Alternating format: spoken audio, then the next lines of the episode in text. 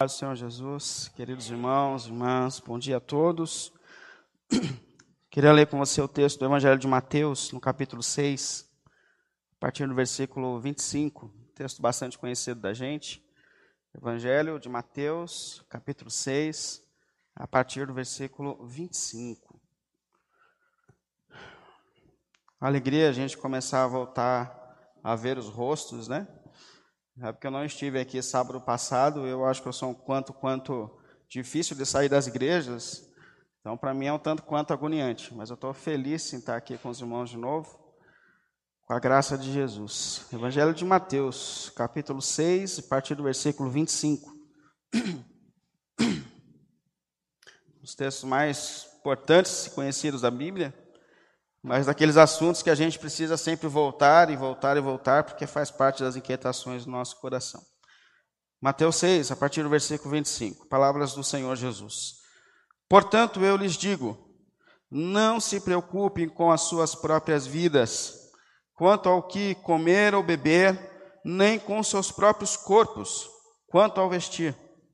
Não é a vida mais importante do que a comida, e o corpo mais importante do que a roupa. Observem as aves do céu.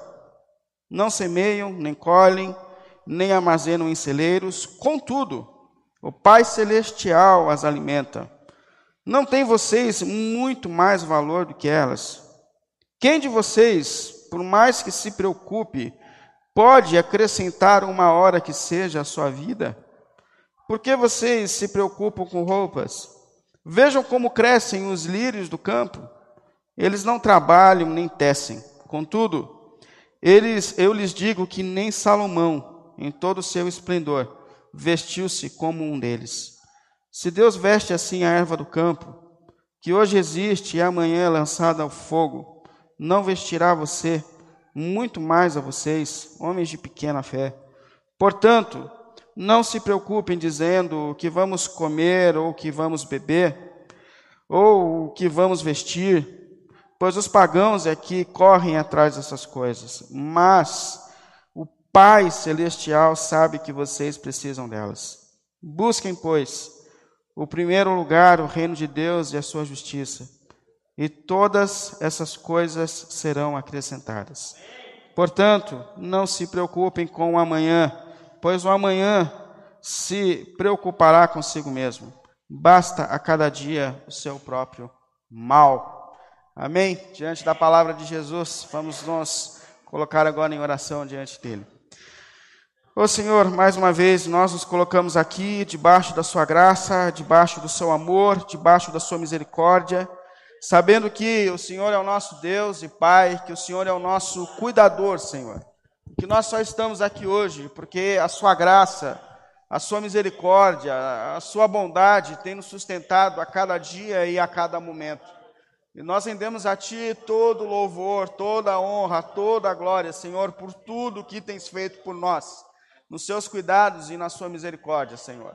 E nesse momento, nosso Deus e nosso Pai, nós mais uma vez nos colocamos diante da Sua santa palavra, Senhor onde o Senhor falou sobre questões das inquietações do nosso coração, Senhor.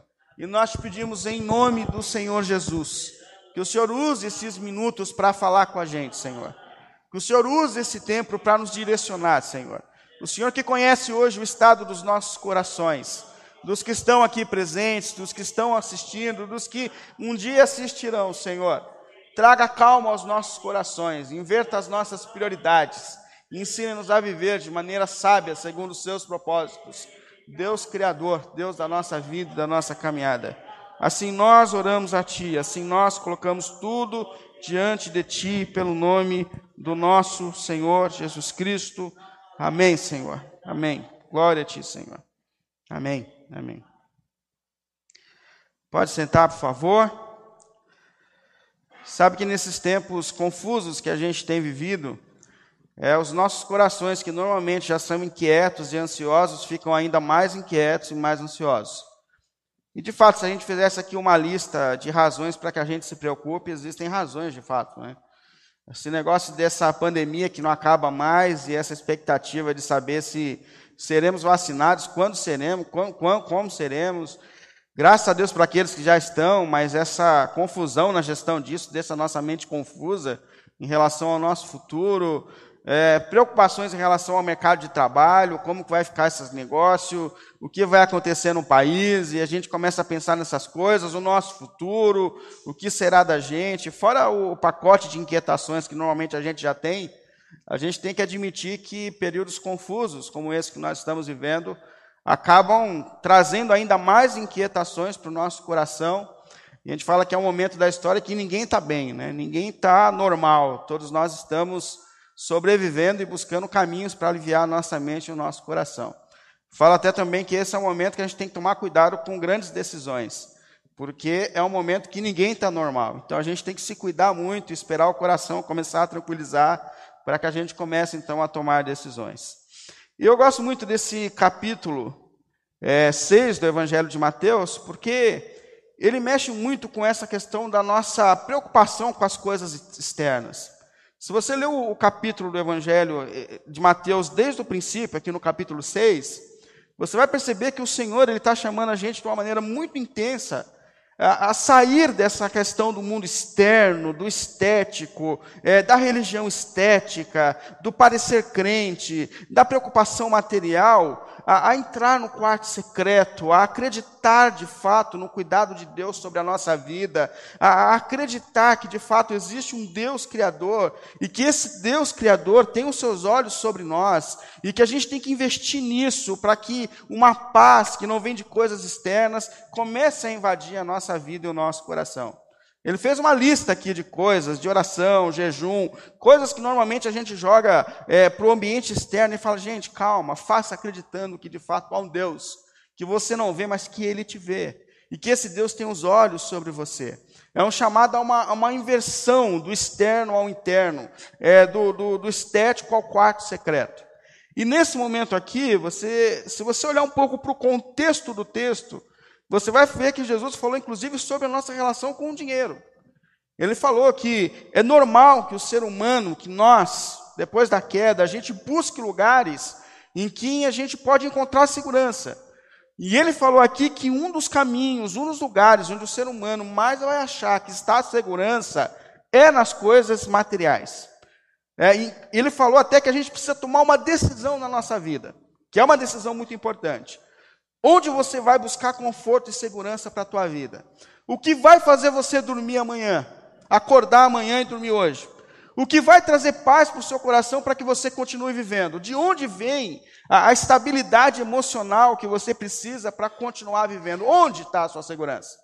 E ele falou assim: olha, versículo 24, se você olhar um pouquinho aí, um versículo antes do texto que a gente leu, ele falou assim: olha, ninguém pode servir a dois senhores, percebe? Você tem que decidir. Aonde está a tua confiança? Aonde você está tentando encontrar a tua paz de alma? Ninguém pode servir a dois senhores, porque odiará a um e amará o outro, ou se dedicará a um e desprezará o outro. Vocês não podem servir a Deus e ao dinheiro. Ou seja, a gente precisa tomar uma decisão. Onde nós vamos encontrar a paz da nossa alma? É onde você vai poder encontrar a razão do teu sono? Em coisas materiais, em uma carreira perfeita, é, em um dinheiro guardado, ou você vai entender que de fato o único capaz de dar calma e paz ao seu coração é o Deus Criador dos céus e da terra que tem os seus olhos sobre você. E aos que estão decidindo dizer, a minha paz só pode vir de Deus e da minha relação com Deus e do cuidado de Deus, Jesus começa a dar então orientações importantes para que a gente encontre a paz no nosso coração e para que a gente consiga acalmar essa natureza ansiosa que está sobre nós. Então, orientações de Jesus para quem espera encontrar uma paz para suas inquietações em Deus. Para aqueles que estão sabendo, sabem que o único capaz de acalmar os nossos corações é Deus. Orientações de Jesus para que essa paz venha sobre nós. Primeiro, acredite de fato que Deus cuida de você. Acredite de fato que Deus cuida de você. Isso, isso é um desafio para a gente. Falar é fácil, mas nos momentos difíceis, a gente percebe que a gente tem essa dificuldade. Mas nós precisamos acreditar que de fato Deus cuida da gente e que os olhos do Senhor de fato estão sobre nós. Por isso ele fala: não andem ansiosos. A ansiedade, que é esse mal que afeta todos nós, sejamos honestos, É essa preocupação da mente com aquilo que pode acontecer de ruim. Pode ser daqui um ano, pode ser daqui dois anos, pode ser daqui 20 anos. Mas nós somos tomados, às vezes, por preocupações da vida. É, é preocupação. O que, que vai ser do meu futuro? Será que eu vou casar ou não vou casar? É preocupação. Essa faculdade vai gerar um emprego para mim ou não vai? Preocupação. Quem vai cuidar de mim quando eu ficar velho? O que, que, eu vou fazer? E se um morrer outro e o outro vai ficar sozinho? O que, que a gente vai fazer com o futuro? É, preocupa preocupações. Preocupações que são naturais. Inclusive, a gente tem que tomar cuidado que, às vezes, o excesso de preocupação pode ser uma questão clínica. Né? Questão de tomar, buscar uma orientação. Eu me decepcionei comigo há um, um tempo atrás. É normal me decepcionar comigo, mas eu fui ao médico porque eu estava com algumas queimações no estômago. Isso há uns sete meses atrás. E essas queimações no estômago subiam para minha garganta e me deixavam sempre com a garganta inflamada, com aquele aspecto de que eu estava doente, né? Aí eu fui ao médico, fui ao gastro. Eu, que mulher, né? Minha mãe, minha mulher fica mandando aí no médico. O homem não gosta de ir no médico, mas tem que ir no médico, tem que ir no médico, tem que ir no médico, tem que ir no médico. Aí eu perco a luta e vou pro médico. Aí eu fui pro médico, é, com aquele humor bom, né? Ah, tô assim, fiz os exames, fiz endoscopia, e ele pegou o exame e falou assim: ah, você tem uma gastrite nervosa. Você é ansioso, não é? Falei, não, eu, eu, falo sobre ansiedade, eu não sou ansioso. Você entendeu? Eu não, não posso ser declarado um ansioso. Né? Eu falei, não, eu sou uma pessoa tranquila, não é ansiedade. Ele falou assim: olha, eu não sei o que é, mas você tem uma gastrite que dá para ver que aconteceu de questões emocionais e que isso desordenou os gases do teu, do teu estômago, isso está queimando a sua garganta, eu vou passar o remédio, mas você precisa se controlar emocionalmente. Falei, o médico não sabe de nada. Eu tomei o remédio, melhorei. Aí eu tenho outro problema. Eu não durmo, eu tenho um problema de insônia, que é um problema crônico de família. É, a gente não dorme. Meu pai não dorme. É, a gente tem um problema sério. Isso, eu não sei se alguém aqui já sofreu ou sofre disso. Essa é uma das coisas piores que existem na vida é a insônia. É você deitar na cama cansado e o sono não vem, não vem. Fui ao médico. Depois de minha mulher ficar vendo andando pela casa para lá e para cá de madrugada, tem que no médico, tem que no médico, tem que no médico, perdi a luta e fui. Cheguei no médico, ele falou assim: Bom, o que, que acontece? É isso, isso, isso. Eu falei assim: Bom, você é ansioso. Aí eu falei assim: Não, não sou ansioso, não sou ansioso. Eu já preguei Mateus 6 umas 500 vezes. Não é possível que eu seja ansioso, né? Você é ansioso, você é ansioso. Aí eu falei assim, mas eu tenho um problema. De fato, eu não sou uma pessoa que fica pensando no futuro, eu não sou uma pessoa preocupada é, com, com as coisas. A minha mulher é mais ansiosa que eu e dorme bem, então é injusto isso, né? Mas ele falou assim: não, você tem uma mente ansiosa, você não percebe, mas seu, seu coração é ansioso. Então, e, e ele passou um remedinho. Eu, o remedinho me dá o start para dormir, se eu tomar, eu, eu durmo, eu entro no sono e vou. Então existem questões que a gente trata até de uma forma clínica, né? Que um remédio, alguma coisa vai ajudar. Porém, o que Jesus está colocando aqui é que existe uma ansiedade que é pecado. É, existe um excesso de preocupação em relação à vida e ao futuro, que Jesus está dizendo é falta de confiança em Deus e no cuidado de Deus sobre a sua vida. Tanto é que ele fala disso três vezes. No texto pequeno ele fala, versículo 5, não se preocupem com amanhã. Versículo 31 ele fala, não se preocupem com amanhã. Versículo 32, não andem ansiosos, não se preocupem. Ou seja, Jesus repete porque é o mal que nos afeta, é uma realidade que nos afeta. E ele está sendo incisivo em lidar com isso. E, e, e uma questão aqui que é importante é a gente perceber que é óbvio que Deus não está ensinando para a gente que a gente tem que viver de uma maneira irresponsável. Bom, Deus cuida de mim, amanhã nem vou trabalhar porque Deus sabe do futuro, Deus não deixa falta. Não, não é isso que Deus está dizendo. Deus também não está dizendo aqui para a gente que a gente vai fazer gestão da vida, que a gente vai pegar o cartão de crédito e sair por aí passando e o Senhor proverá. O... Não, não, não é isso que Deus está dizendo. Fazer gestão da vida, cuidar da saúde, cuidar do dinheiro, cuidar da carreira, tudo isso faz parte de um processo natural da nossa existência. E Deus chama a gente a fazer é, disciplina, a definir dias, a criar um ciclo para a nossa vida, que isso é essencial. É, Deus criou o mundo no ritmo de esforço e descanso. Seis dias trabalharás e no sétimo pararás, descansarás. Então, nós temos que ter esse ciclo. Eu até fiquei pensando nessa questão da gestão do tempo, e eu vi que no pós-pandemia isso já está acontecendo, e vai acontecer mais é, vai acabar muito aquela ideia de funcionário CLT, ou seja, carteira registrada. É, então, vai chegar um momento em que boa parte da população vai se tornar empreendedor individual. Você vai prestar serviço e não vai ter mais um patrão dizendo você trabalha de segunda a sexta, você trabalha de segunda a sábado. Não vai. E a partir disso, a gente vai ter que começar a organizar a nossa agenda. E é bom que a gente já desperte para essa realidade. O Senhor, o Deus Criador, criou um ritmo para a nossa vida: trabalho e descanso. Há um tempo de esforço e há um tempo de descanso. E quebrar o ritmo adoece a gente, traz problemas para a nossa existência. É, Deus tem um propósito para a gente aqui. E, e, a questão é, como que a gente se convence nesse ritmo da vida do nosso coração, de que de fato Deus está cuidando da gente? Como que a gente muda essa, como a gente faz a inversão dessa questão de onde buscar as nossas forças e equilíbrio para o nosso coração? Aí Jesus ele faz algo aqui que eu acho extraordinário. Ele, ele faz a nossa, trabalhar, nossa mente trabalhar do maior para o menor. Ele fala assim, ó, não é a vida mais importante do que a comida? Presta atenção. Não é o corpo mais importante que a roupa? O que, que o Senhor estava dizendo aqui? Pensa comigo. A vida, ela é mais importante do que a comida? É. E quem é o autor da vida? Quem que estava no começo de todas as coisas, dizendo assim, haja luz? Quem foi que a partir do nada criou os céus e a terra? Quem foi que a partir do nada fez tudo o que existe? Quem é que sustenta todas as coisas? Não é o Senhor. Não é essa a nossa fé, de que o Senhor criou todas as coisas a partir do nada, que Deus criou o mundo, que Deus criou as estrelas, que Deus criou todas as coisas. Você acha que um Deus que criou todas as coisas não é capaz de colocar comida na tua mesa? Percebe? Você acha que esse Deus não é capaz de te sustentar? Ele fala, ó, presta atenção, Deus não é o criador do corpo, não é o corpo mais importante que a roupa, ou seja, quem criou o corpo humano? Foi Deus. Não foi Deus que lá no Gênesis estava lá, debruçado no barro, é, criando, pensando no lugar de cada órgão, é, dando a função, criou a visão. Não foi Deus que criou isso de uma maneira milagrosa e que soprou a vida depois. Você crê num Deus que criou o mundo a partir do nada, você crê no Deus que criou a vida a partir do nada, você crê no Deus que soprou vida em você, que sustenta todas essas coisas, e você tem dificuldade de acreditar que Deus vai colocar roupa no teu corpo. Percebe? Pensa do maior para o menor.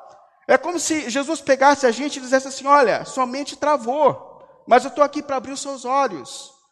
A, a, ansiedade é como se a gente perdesse a capacidade de perceber de fato as coisas. É, e ele faz mais essa relação, ele fala sobre o cuidado de Deus. Versículo 26, ele fala: Você percebeu que Deus cuida de pássaro?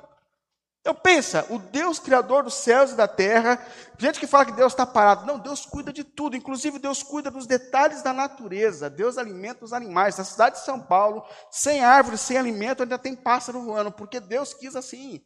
É Ele quem sustenta. Deus sustenta planta.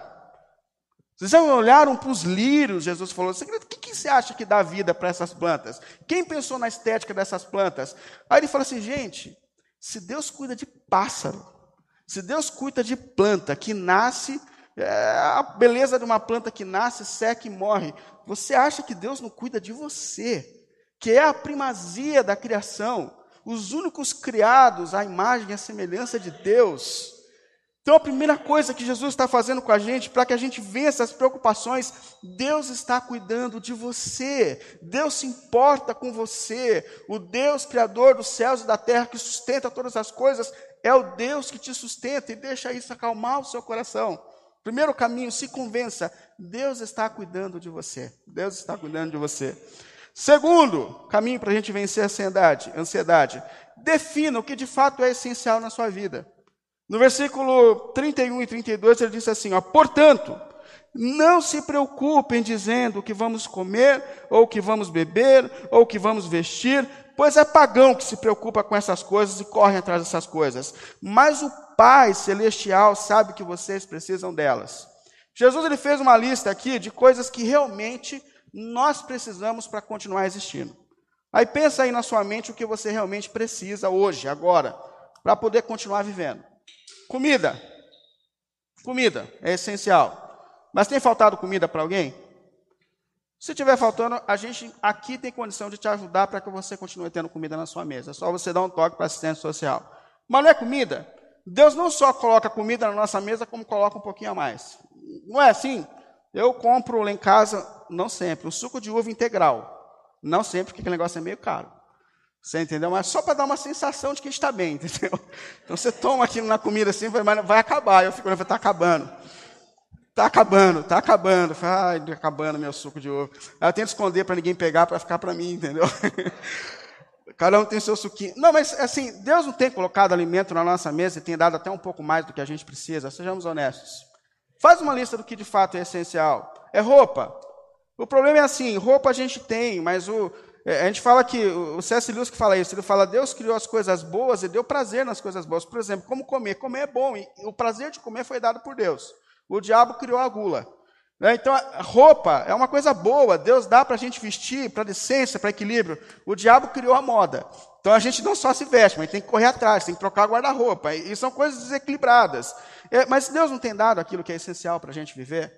A gente não tem um lugar para voltar hoje, quando acabar o culto, graças a Deus por isso, independente se é alugado, se é financiado, se é teu, mas Deus não tem te dado um lugar para você voltar no final do dia. Percebe que o que tem dominado a gente, às vezes, com preocupações, são coisas que não são essenciais para a nossa existência. E sabe qual é o nosso problema? A mentalidade mundana, dominada por Satanás, materialista, consumida, invadiu o nosso coração também. E a gente começa a correr atrás de coisas que não são essenciais, como se elas fossem essenciais. Eu não estou dizendo aqui, gente, que a gente não pode desfrutar de um pouco mais de qualidade de vida. Se der para trocar o teu carro, troca. Se der para comprar a casa, compra. Mas o que a gente não pode é trazer essas coisas para o ambiente do que é essencial para a nossa sobrevivência, porque elas não são. Essa é a questão. Aí é por quê? Porque a gente quer acompanhar o ritmo desse mundo, a gente se mete em prestações que a gente não consegue pagar. É, a gente compra, compra coisa que é maior do que o nosso orçamento. E o que, que tira a nossa paz? Não são essas coisas. Não são essas parcelas não é essa fatura muito alta. Percebe que o que tira a nossa paz, o que tira a gente é, da estabilidade existencial, são justamente as coisas que não são essenciais para a nossa sobrevivência. E Jesus está falando assim: perceba o que de fato é essencial para você. E perceba aquilo que foi embutido na sua mente como se fosse, mas não é.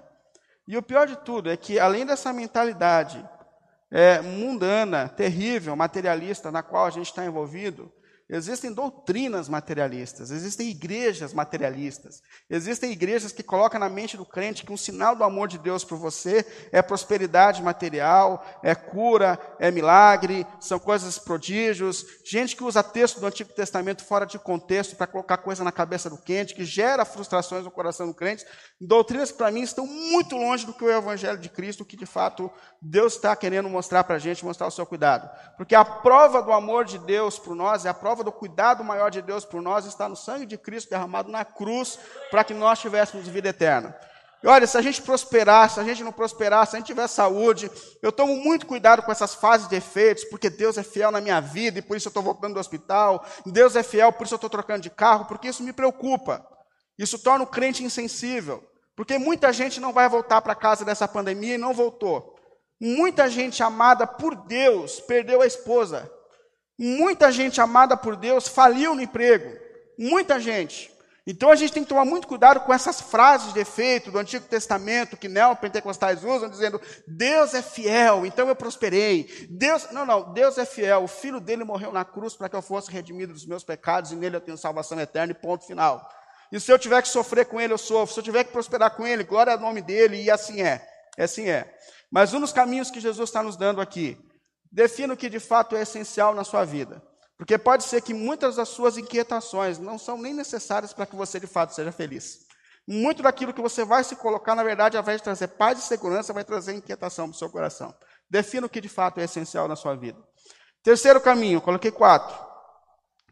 Perceba que a ansiedade é um sentimento completamente inútil. Existem coisas que a gente tem que não servem para nada.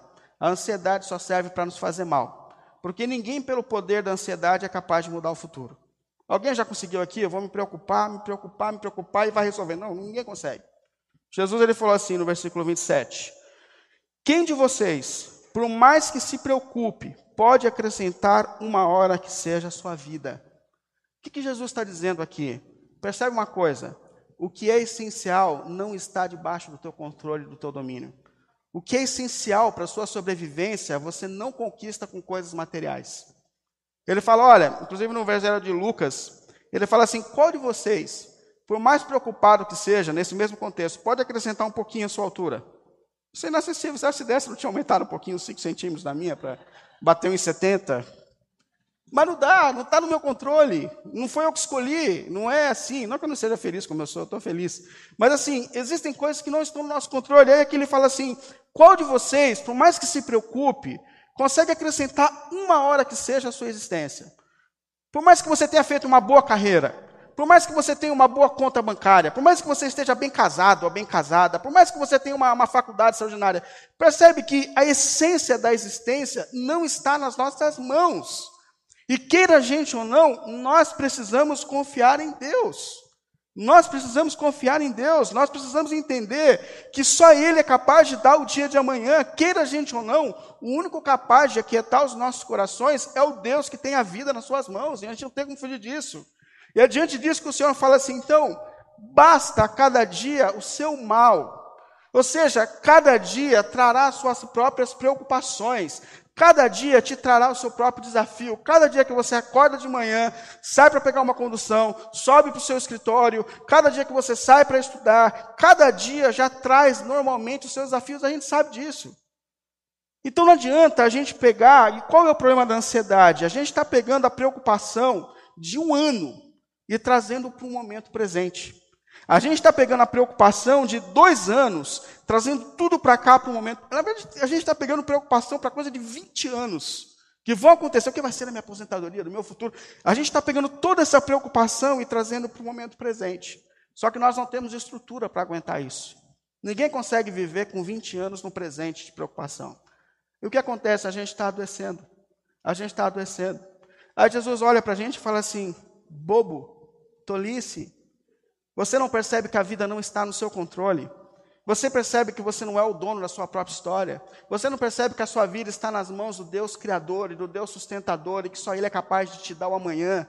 Viva cada dia o seu mal na certeza de que Deus está cuidando de você a cada dia. Busque o pão nosso de cada dia. Creia, creia no cuidado de Deus na sua vida a cada dia. E deixa que o futuro está nas mãos do Deus que sabe de todas as coisas. Porque a ansiedade é algo completamente inútil. Todas as vezes que você estiver inquieta, ansiosa, você tem que ter a capacidade de dizer: esse negócio não serve para nada, não pode dominar o meu coração e a minha mente. E por fim, por fim, o último caminho para a gente vencer a ansiedade, de acordo com o Senhor Jesus. Inverta as prioridades da sua vida. Inverta as buscas da sua vida. Porque ele terminou isso dizendo assim, versículo 33. Busquem, pois, em primeiro lugar, percebe? Busquem em primeiro lugar o reino de Deus e a sua justiça, e todas essas coisas serão acrescentadas. Busquem em primeiro lugar o reino de Deus e a sua justiça, e as coisas lhe serão acrescentadas. Percebe que Jesus ele começa esse texto dizendo assim: busquem, busquem. Pensa no tempo e nas forças que a gente dedica para ter sustento na mesa. Como a gente busca a estabilidade material. Pensa o tempo que a gente busca para que a gente tenha é, é, esse conforto que vem do nosso próprio bem material. A gente busca, a gente luta por isso. Aí Jesus fala assim: não, não, peraí. Busque, gaste energia, se esforce com o reino de Deus, se esforce na sua relação com Deus, se esforce, porque não é fácil. Jesus sabe que isso não é fácil para a gente. Jesus viu isso nos próprios discípulos que não suportaram um tempo de oração com Ele. Mas Jesus está dizendo para a gente: busque, se esforce, ore mais, leia a palavra de Deus, busque, se esforce para ser um homem segundo a vontade de Deus, lute, se esforce para ser uma mulher segundo a vontade de Deus, para ser um filho conforme a vontade de Deus, busque, se esforce pelas coisas do reino de Deus. É, o maior problema que a gente tem na vida é que toda dedicação que a gente faz ela é invertida. As nossas forças estão nas coisas, no material, e quando se trata de tudo que é espiritual, dá sono, cansa e enjoa. Mas Jesus está falando assim: você quer encontrar paz para o seu coração, para a sua alma, você quer ter paz real, que não vem de coisas do mundo, do material, busquem as coisas de Deus, busquem a sua relação com Deus, invista mais no seu tempo de oração, invista no seu tempo com a palavra de Deus, invista em mais tempos de comunhão com os irmãos, invista, busque. Aí ele fala assim: aí você vai perceber que a paz de Deus vai começar a invadir a sua mente e seu coração. Porque as coisas materiais só roubam a sua energia, só lhe causam inquietação, mas a partir do momento que a gente passa por essa conversão, onde a gente entende que a prioridade da nossa busca é pelo reino de Deus, é pela vontade de Deus, é em ter uma vida para a glória de Deus, é buscar o reino de Deus, a sua justiça. É a justiça que Jesus conquistou por nós na cruz e que é chamar, um chamado para que a gente tenha uma vida justa, segundo os padrões de Deus. Aí ele fala: e as coisas serão acrescentadas. Entenda que as coisas não são o que vão trazer paz, mas é o reino de Deus, é o cuidado de Deus, é a percepção de que os olhos de Deus estão sobre você, estão cuidando de você. Então busque o reino de Deus, inverta suas prioridades. Peça a Deus, se esforce, mas é uma questão de busca, de luta. E eu acho legal que ele conclui com essa fala dizendo: O vosso Pai conhece as suas necessidades. Busque o reino de Deus. Olha, o Pai de vocês conhece aquilo que de fato vocês precisam. E eu gostei tanto de Jesus ter colocado essa expressão de pai aqui, porque eu me coloquei no lugar do meu filho.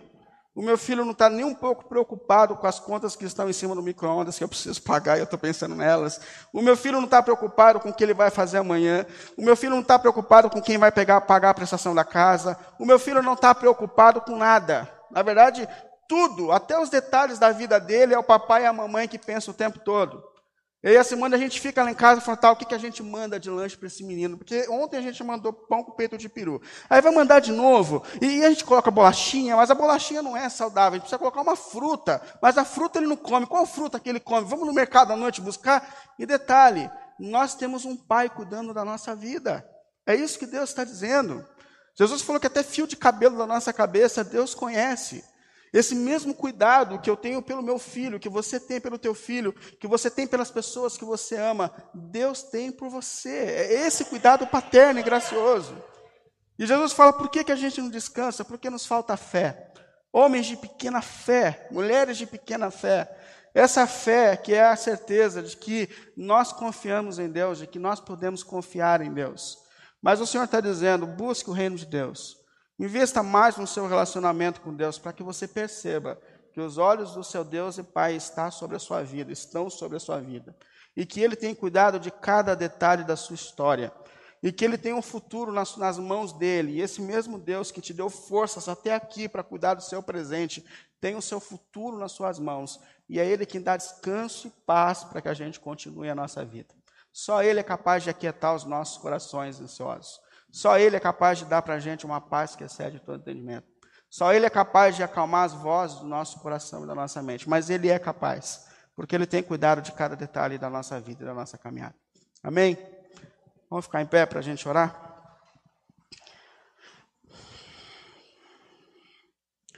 Colocar, queria que você pegasse talvez agora as coisas que estão inquietando o seu coração e sendo muito honesto, sendo muito honestos. Todos nós temos as nossas preocupações e todos nós temos as nossas inquietações. Talvez seu ambiente seja familiar, seja saúde, seja financeiro, seja o seu casamento, seja o seu futuro.